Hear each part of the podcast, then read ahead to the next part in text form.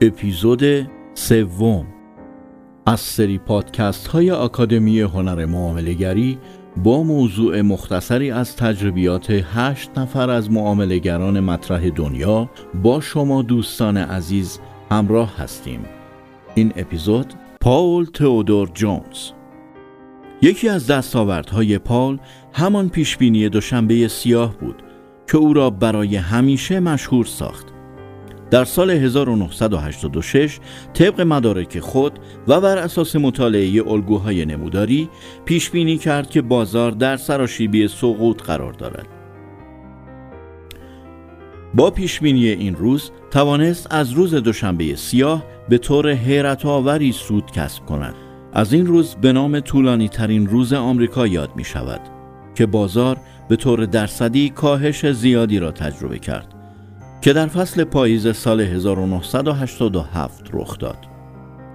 تمام سرمایه خود را جمع آوری کرد و مقدار 100 میلیون دلار را روی آن تجارت سرمایه گذاری کرد و به این ترتیب ارزش صنایع جونز رشدی 22 درصد را تجربه کرد.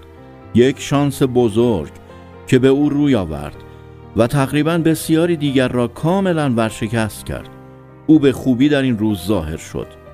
سرمایه او برای سالیان سال سوداوری خوبی را برایش به همراه خواهند آورد. دقیقا در همان زمان بود که تصمیم گرفتم تا اصول مدیریت پول و راه و روش این کار را بیاموزم. تجربه بی نظیر برای من بود. به لب پرتگاه رفتم. تمامی توانایی و مهارت خود به عنوان یک معاملگر را زیر سوال بردم و تصمیم گرفتم که امروز آخرین روز من نباشد. تصمیم گرفتم تا دوباره وارد معامله شوم و به جنگیدن ادامه دهم. تصمیم گرفتم تا معاملات خود را با نظم بسیار بیشتری انجام دهم. منظور پاول جونز این است که زمانی وجود دارد که هر معاملهگری خطای بزرگی درباره مدیریت سرمایه مرتکب می شود اما باید خونسردی خود را حفظ کند. توانایی های خود را بررسی کند و قدم بعدیش را مشخص کند آیا شما تصمیم می گیرید که تمام سرمایه خود را بر تصمیمات غلط و بیفایده درباره مدیریت سرمایه به کار بگیرید؟ یا اینکه بالاخره برای خود اصولی تعیین می کنید و به کار خود نظم می دهید؟ در معامله مقوله مدیریت سرمایه همان چیزی است که سرنوشت فرد را تعیین می کند. پس اگر به دنبال موفقیت های مالی در بازار معامله هستید باید تمرکز خود را بر این قسمت معطوف کنید.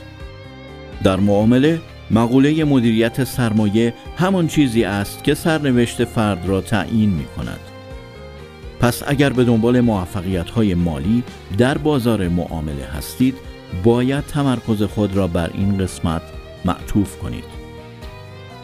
پس اگر به دنبال موفقیت های مالی در بازار معامله هستید باید تمرکز خود را بر این قسمت معطوف کنید.